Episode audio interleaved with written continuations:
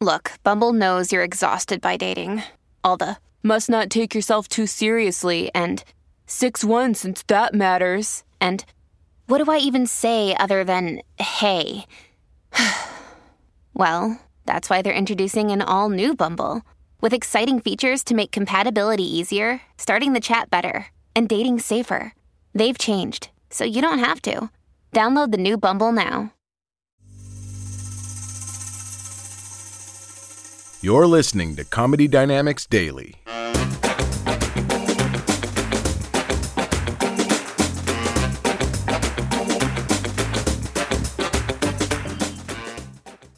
here's the thing I know I'm talking shit about the Kardashian family, but, but I wanna, I wanna say this and say it out loud. I respect them and I applaud them for embracing Bruce for being Caitlyn. Because you know, that shit is hard, man. That shit is hard on your family because love and unconditional acceptance is a motherfucker. And I don't know if we all got that property in us.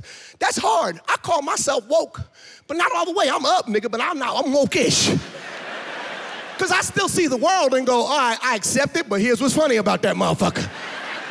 I think it's beautiful that they accept him. And I know it's hard on the family. I could tell it to ESPYs. When Caitlyn was giving a speech and she wanted to thank the family, she was like, I just want to thank my children. She always moving around, mouth around, look like a black man that, you know how black people taste the food before the shit is ready and it's hot? And you try to cool it off and chew it at the same time?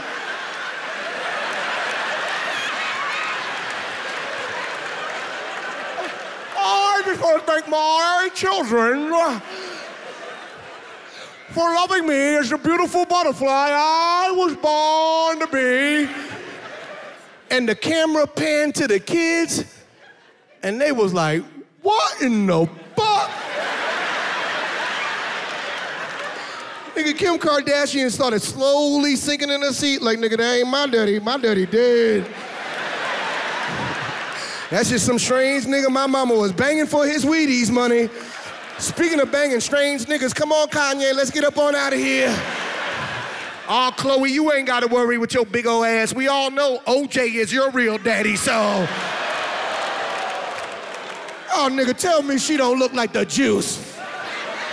Put a black glove on Khloé, I bet you that shit won't fit. Here's how I know she's OJ's, okay? I seen her at the airport. She's trying to rent a Hertz rental car, and the bitch was jumping over luggage.